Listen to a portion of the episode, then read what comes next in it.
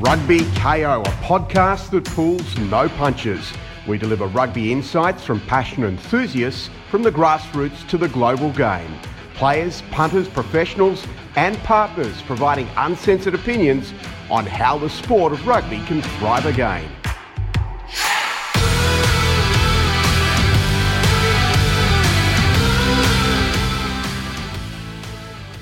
Growing the game from the grassroots. Now, time to hear from this week's Grassroots Gun with your host, Katrina Oxenham. Josh Flook started playing rugby at six years old for the Brothers Rugby Club in Queensland. He continued at the club through to playing Colts and then first grade in 2019 at the age of 17. He was part of the Brothers Rugby Club squad that took part in the Queensland Premier Rugby Grand Final that year. He played in the first 15 for Nudgee College for two years in 2018 and 2019, winning the GPS competition with the team. Last year, he was captain of the Australian under 18 team and also captained the Australian schoolboys. He received acclaim when named Queensland Under 19's Player of the Year in 2019. Josh has also secured his name in the Junior Wallabies squad for the Oceania Rugby Under 20s Championship. He plays at outside centre and has come through the pathways including the Queensland Reds Academy, and is a very promising young talent. I talked to Josh about his training, some wonderful highlights and insights, and his career so far in the sport that he loves. Hey, Josh, and welcome to Rugby KO. Thank you, Trina. Thank you for having me on. It's a pleasure. It's great to have you. So, listen, last year, uh, Josh, you were named Queensland Under 19s Player of the Year in 2019. You also captained the under 18 Australian schoolboys side when you played against New Zealand. Can you tell us a little bit about your pathway? You're now playing at the Reds. So, can you tell us a little bit about your pathway from Nudgee College, where you went to school, club rugby at Brothers up there in Queensland, through the Reds Academy, and to where you are now playing and debuting this year for the Queensland Reds? Yeah, sure. So I started my footy career back in uh, at Brothers in about under sixes. So I played there right the way through, and then was playing at Nudgee as well uh, from grade five onwards up to all the way through to grade twelve. So I was lucky enough to play play in the first fifteen for grade eleven and twelve. So I uh, went undefeated in my grade twelve year, and then drew the premiership with TSS in my grade eleven year. So it's pretty special. Didn't didn't lose too many games, which was nice. um, and then coming out of Nudgee, I was lucky enough to get put in the Reds under Reds Academy side, which was we were all it was about under twenties. So coming out, I didn't really think that I was going to get put into that because I was still a bit young. But I got the opportunity to do that last year, and it was really good. It allowed me to play with some older boys, um, get around and hang out with them. So I got to learn a lot off them as well, which was nice. And then last year, I started off uh, Colts for Brothers. Uh, played majority of the season uh, for the Colts boys, but then towards the back half of the season, I played a bit of time in red reserve grade, and ended up playing in uh, Premier grade for the final series because um one of the wingers for the Prem grade side, uh, D's Hemi, so I got the call up, which was special. I didn't think I'd be able to do that at such young age, but no, it was very special yeah, since then I did a majority of the preseason with the Reds, going back and forth from Reds to Reds Academy, back half of last year into the start of this year, and then just at the start of this year being part of the Junior wallaby side. So we had two camps before COVID hit before that, so that was pretty special as well. Got to meet some new boys from a couple of the other states, and the, it's just they were able to teach me a whole lot more again. Same with all the coaching stuff. You got the likes of like Jason Gilmore and Benny Mowen down there and Shannon Fraser, who are all very good coaches. And then just over the last couple months, I guess I got uh, we've been training back with the Reds and um, been yeah training there, learning off boys like Hamish Stewart, Hunter Paisami, and stuff like that. And um, just in the past three weeks, I've been lucky enough to sit on the bench for them a couple of times and then make my debut uh, two weeks ago against the Melbourne Rebels down at Brookvale. Yeah, how was that experience? That must have been pretty special. Yeah, it was very nerve wracking. Um, didn't think I was going to go on because uh, it was a very tight game. So when my name got called up, I was kind of like fiddling around, trying to find my headgear and stuff like that, and quickly went for a run to run to try and um, warm up. But no, I, did, I couldn't believe it when um, my name came through the mic to start to warm up. So yeah, it was very special. And how'd you go? I made a. Didn't have to do too much. It was got to be in the first Super Rugby extra time, which was pretty cool. Yeah. Because it was a game was drawn at uh, full time, so he got to play an extra ten minutes, which I didn't complain about because it allowed me to get extra ten minutes on the field, which I wouldn't have had. Yeah. Uh, but no, it was a really good experience to like just get in there and feel how like physical and uh, how much quicker it is compared to like other footy. Yeah. And what about the crowd? They're pretty vocal crowd there, Brookvale. Yeah, it was, and it was a good turnout for like two teams that are considered away teams. Because Yeah. obviously Melbourne, they're not allowed down there at the moment, so they parked up at Brookvale for the their home game. Uh, but no, it was a good crowd. I was lucky enough to have my family came down and was um seeing the crowd, so it was nice to get on and for them to be able to watch me get on. So yeah, it was really good. That's special, yeah. And listen, there were four other debutants, if I'm right, in that game against the Rebels. Do you think this is a rebuilding phase, giving opportunity to younger talent like yourself for both Australian rugby and also um, specifically Queensland rugby? Uh, yeah, I guess so. Like, obviously, up here, Thorny and Jim McKay and Toddy are um, really pushing the youth through the system and they're backing us 100%, which is really good to know for like us younger boys coming through the system that like they're not scared to give us a shot. If we work hard and show them that we're up to it, they're to give us that shot. So, no, it's really good. But I, it's not like a rebuilding phase, I don't think. It's just like, obviously, at the moment, like we're on top of the ladder, so we've got a very strong side at the moment. So Mm. it's not a rebuilding phase, but we've got the youth and the skill there to like have a young team and like it just sets up our future for the next couple of years because all the boys there at the moment are wanting to stay there. They're not looking to go anywhere else. So yeah, no, it's really good. And how have you found Brad Thorne as a head coach there? He seems to be quite a strong character and done a good job so far there, and also the rest of obviously his team and the leadership group. Has he sort of helped with the team culture and how do you sort of rate him as a coach there at the Reds? Oh, he's like he's done what not many other people can do, playing both league and union. So yeah, he's a really good coach on the field for footy time and stuff like that. But then just like off the field as well, like you can sit down and have a chat to him because he's been there and he's done it all, so he knows what to say. He's not scary to walk up to her and approach or anything like that. Like I think sometimes he gets that perception about him, but he, he's a very humble bloke who will always be there to help you. Yeah, great. And listen, has there been any other sort of inspirations or mentors in your career so far? I guess uh, at the moment, I look up to Hamish Stewart a lot. Since coming into the team, he's like kind of taken me under his wing and like really shown me the ropes. But then it's also like back when I was really young, grade five or whatever, looking at like James O'Connor playing for the Wallabies and stuff like that. So to be able to like be around him, I just like I'm in awe. I'm amazed. I don't like really believe it. So no, it's very cool. And so you play outside centre mostly, although you can also play on the wing, I believe. What specific skills are needed, and do you do sort of do some extra training outside of the team or squad training to hone in on those skills that you need at outside centre? Can you talk to us a bit about what you do, but also in general what's needed for that position? Uh, yeah, so I I'd um, believe that outside centre is like a very hard position to defend on the field. So because you got to there's a lot of threats coming at you. So for me, I tend to look at a lot of footage of the other team if we're coming up against them, just to get an idea of like what they have in their playbook. Like if a guy has a right foot uh, kick or a left foot, like when I'm coming up to defend him, I know that he's got that like under his belt, so I can kind of cover that.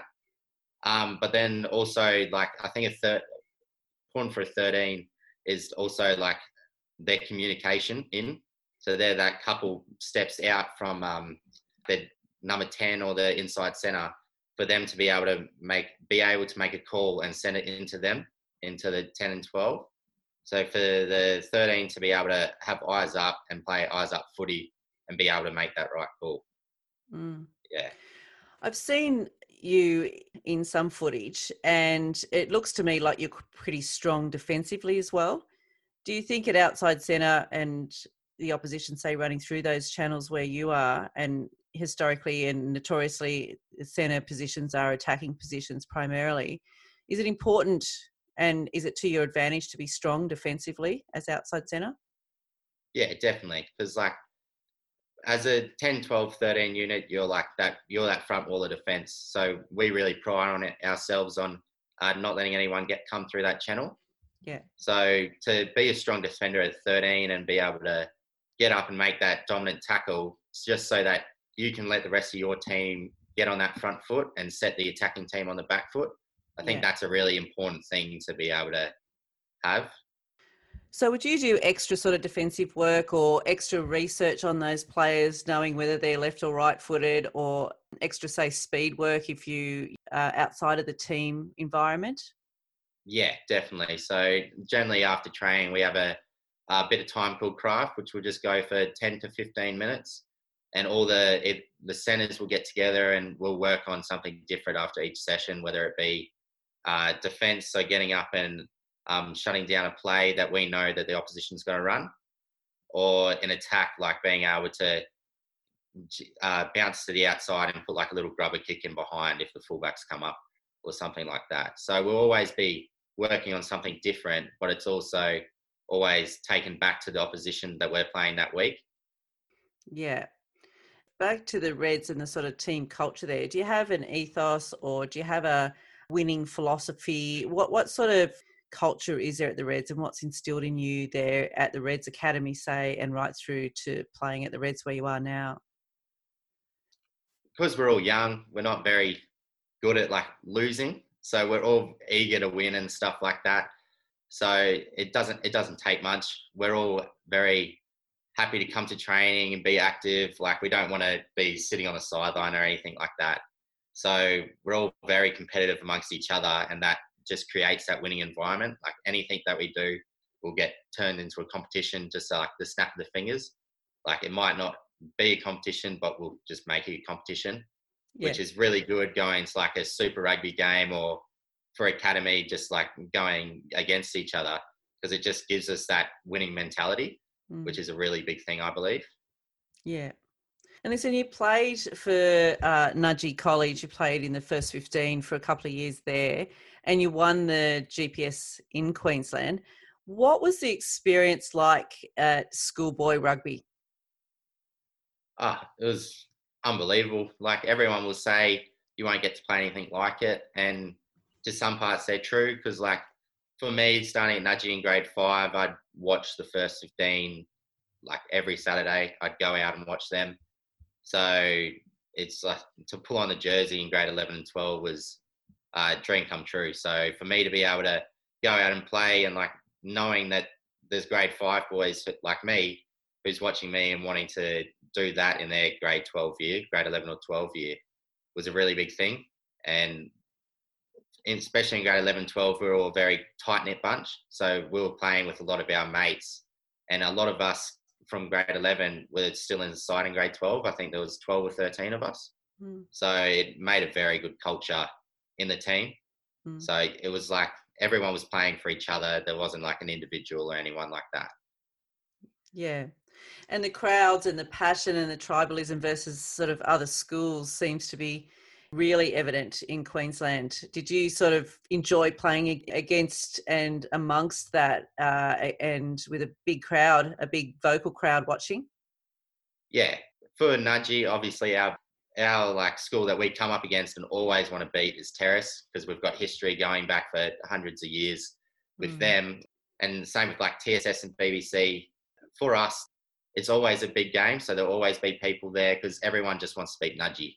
Like that's what they say. Like Nudgee's the team to beat, no matter what. So the crowd will always come and it always just gets gets you up for the game, and it's just really special to play in front of faces because especially coming up to that, like you in like under 15s and stuff like that, you never really have a crowd. So running out, especially your first time for the first in front of a lot of people, like I can still remember the moments and I get the chill down my spine. Mm. Uh, but no, it was really cool.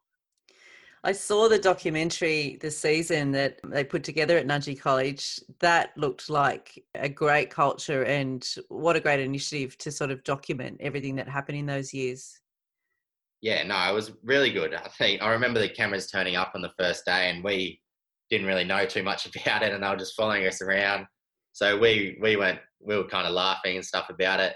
But nah, to see the final product um, when it came out was like I thought they really captured Nudgee's culture really well, mm. and the aspects that they showed was really good. So you played your club rugby at Brothers Rugby Club in Queensland from the age of under six right through. So how do you, important do you think club rugby is and in the development of players and also just understanding the rugby culture and the community? Yeah, I, it's obviously a very big part of rugby in general. From from under sixes, I'd always stay down and watch the Prems boys or whatever, and like you'd have a coach that coaches you out at Nudgee or as a little kid at Brothers, um, the Prems boys and reserve grade boys were always coached down. So you'd always go up to watch them the next day or the day before because we generally play on Sundays. Yeah. Uh, so it just like gets that culture and the environment of the boys really well. Shows the young boys like what they can look up to and what they can look forward to in the next couple years. And I think that's a really big thing, especially in the Colts, because I know, especially last year, Brothers was very successful, and this year we should have five or six Colts teams, I think. So I think that's really good, and that's come through brothers being really, really well managed and through the junior systems. Yeah. And what do you love specifically about playing rugby union instead of, say, another sport or another code of footy? What do you love about rugby? Uh, the mateship. You're always playing for each other, and it's just a team environment like 24 7 you can't you know you can't do it by yourself so you're always like looking to your left and right and you know um, those boys are doing it for the exact same reasons you are so yeah definitely the mateship yeah and listen, at the moment, Rugby Australia is going through at an administrative level um, some difficulties. You know, everybody's trying to work hard to get the game back on track, and this sort of hybrid kind of domestic season is helping getting everyone back out there and playing in difficult circumstances with COVID does what's happening at that Rugby Australia level does that affect you at all and your commitment or your pathway to achieving what you want to achieve, or is that separate to what you're doing? No, I don't really worry about it too much because my main um, thing at the moment is I just want to get on the field and play footy. Mm-hmm. So I don't I don't really care about what too much, what's happening too much up the top. I'm just happy to um, get on the field and play footy with the boys because it's what makes me happy and it's why I enjoy footy. Yeah. Well, that's good to hear. And listen, what's the next step for you in terms of your aspirations? I know you're just starting out there and you've just debuted with the Reds. Do you have specific goals for the future of your playing career? Yeah, obviously, later on in the future, I'd love to represent the Wallabies and wear the green and gold. It's been my life goal since I was six years old playing brothers. Mm. I had my Wallabies jersey and I had my name across the back. I still think I have that in my cupboard to the day. So if I got the opportunity to wear that green and gold, it would be uh, breathtaking. So that is definitely the ultimate goal, but there's still a lot of stepping stones that I have to go through to get to that point. Mm. Well, I wish you all the best with your career. It's been uh, a wonderful uh, and impressive career so far. You were named, as I mentioned earlier, the Queensland Under 19 Player of the Year last year. You're now playing at the Reds. You're still 18. What a what a wonderful career so far in rugby. I, I really look forward to seeing what you can do out there, and I do hope that you get to um, that green and gold jersey and to play for the Wallabies in the future. But um, we'll all be looking with great interest in your career in the next few years. And thanks for joining us today, Josh. No, thank you. Thank you for having me on. It's a pleasure. Take care. You too.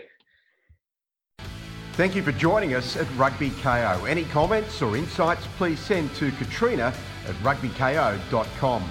For show notes and more about all things rugby, head to our website at www.rugbyko.com. We look forward to your company for our next episode of Rugby KO.